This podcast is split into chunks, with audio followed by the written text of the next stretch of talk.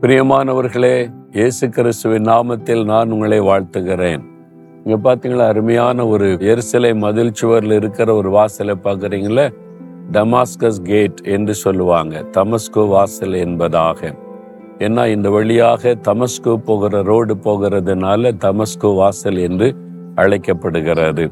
அந்த காலத்துல எவ்வளவு பிரம்மாண்டமா கற்களை வச்சு கட்டி இருக்கிறாங்க பாத்தீங்களா? இன்னைக்கு வரைக்கும் அது உறுதியாய் நிற்கிறது. கற்கள் கற்களை வச்சு கட்டினதுனால ரொம்ப ஸ்ட்ராங்கா இருக்கிறாரு சரி இன்னைக்கு ஆண்டவர் உங்களுக்கு ஒரு வார்த்தை தருகிறார். நூற்றி இருபத்தோராம் சங்கீதம் ரெண்டாம் வசனத்துல வானத்தையும் பூமியை உண்டாக்கின கத்தரிடத்திலிருந்து எனக்கு ஒத்தாசை வரும். யார் எனக்கு உதவி செய்வாங்க? யார் எனக்கு ஒத்தாசை அனுப்புவாங்க? இந்த தேவைக்கு என்ன பண்றதுன்னு தெரியலையே அப்படி கலங்க நிற்கிறீங்களா? நீங்க நம்பின மனிதர்கள் கைவிட்டுட்டாங்களா?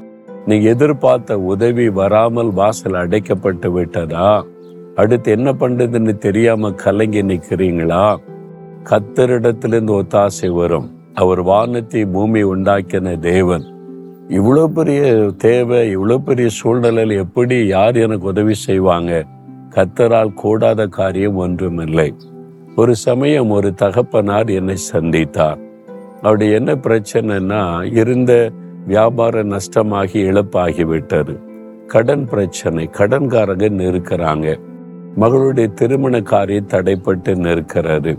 எல்லாத்தையும் இழந்து உதவி செய்வதற்கு யாராவது இருக்கிறாங்களேன்னு பார்த்தா உறவினர்கள் எல்லாம் ஒதுங்கிட்டாங்க. நண்பர்கள் எல்லாம் ஒளிந்து கொண்டாங்க. ஏன்னா இவன் தாழ்ந்து போனா இனிமே நம்மகிட்ட உதவி கேட்பான் என்று மற்றவங்க எல்லாம் ஒதுங்கிட்டாங்க. தனித்து விடப்பட்ட நிலைமை. தற்கொலை பண்ணி மறிச்சிடலாமான்ற நிலைமையில ஒரு கூட்டத்தில் பங்கு பெற்ற போது என்னுடைய பிரசங்கத்தை கேட்டு அவருக்குள்ள ஒரு விசுவாசம் வந்து என்கிட்ட ஜெபிக்க வந்தாங்க.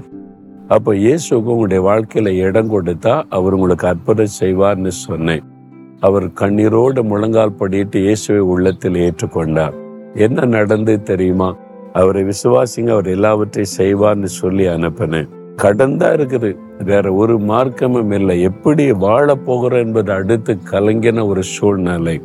யாரும் ஒத்தாசை செய்வதற்கு இல்லை. இப்ப இயேசுவை உள்ளத்தில் ஏற்றுக்கொண்டு ஜெபம் பண்ணினார் பாருங்க. அந்த பட்டணத்துல அந்த ஊர்ல இருந்த ஒரு பெரிய செல்வந்தர் அவர் ஒரு பெரிய வியாபார கடலா வச்சிருந்தவர் ஒரு கூப்பிட்டு அனுப்பினாராம். ரொம்ப பழக்கெல்லாம் கிடையாது. இவரை பற்றி கேள்விப்பட்டிருக்கிறார். கூப்பிட்டு போன உடனே நீங்க எல்லாத்தையும் இழந்து நிக்கிறீங்கன்னு நான் கேள்விப்பட்டேன். உங்க பிசினஸ் செய்யற காரியெல்லாம் எனக்கு முன்னால செய்த போதெல்லாம் எனக்கு தெரியும். சரி இந்த மாதிரி கஷ்டப்பட்டீங்க என்ன செய்ய போறீங்க? என்ன பண்ணுன்னு தெரியல. என்கிட்ட ஒரு கடை இருக்குது. அதுல லட்சக்கணக்கான மதிப்புள்ள சரக்குகள் பொருட்கள் எல்லாம் இருக்குது. அதை நீங்க எடுத்துக்கொள்ளுங்க. அதை வச்சு வியாபாரம் செய்யுங்க அப்படின்னு. என்று கொடுக்க பணம் இல்லையேங்க. இப்போ பணம் தர வேண்டாம்.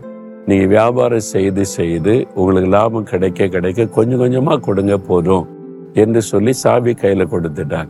வெறும் கடையால் லட்சக்கணக்கான மதிப்புள்ள பொருட்களோட இந்த தகப்பனார் சொன்னார் நம்பவே முடியல. அவர் என் சொந்தக்காரரும் அல்ல நண்பரும் அல்ல நெருங்கி பழகினவரும் அல்ல. அவ்வளோ பெரிய ஒரு கடையை என் கையில் சாவியை கொடுத்து அவர் என்ன உட்கார வச்சுட்டார். அவர் சொன்னார் ஒரே நாளில் பிச்சைக்காரனாக இருந்த என்னை ஆண்டவர் முதலாளியாக மாற்றி விட்டார் என்று. அதுதான் ஆண்டவர் செய்கிற அற்புதம். ஒத்தாசை தேவனிடத்திலிருந்து வரும். எப்படி யார் மூலமா உங்களுக்கு தெரியாது.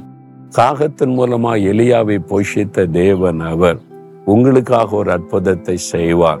அதனால வானத்தை பூமி உண்டாக்கின கத்தரிடத்திலிருந்து எனக்கு ஒத்தாசை வரும் என்று விசுவாசத்தோடு சொல்லுங்க. ஆண்டவர் ஒத்தாசை அனுப்பி அற்புதம் செய்து மகிழ பண்ணுவார். விசுவாசத்தோடு சொல்றீங்களா? ஆண்டவரே நான் விசுவாசிக்கிறேன். வானத்தை பூமி உண்டாக்கின தேவன் உம்மிடத்திலிருந்து எனக்கு ஒத்தாசை வரும். நான் விசுவாசிக்கிறேன் அற்புதத்தை எதிர்பார்க்கிறேன் என் காரியத்தில் அற்புதம் நடக்கும்.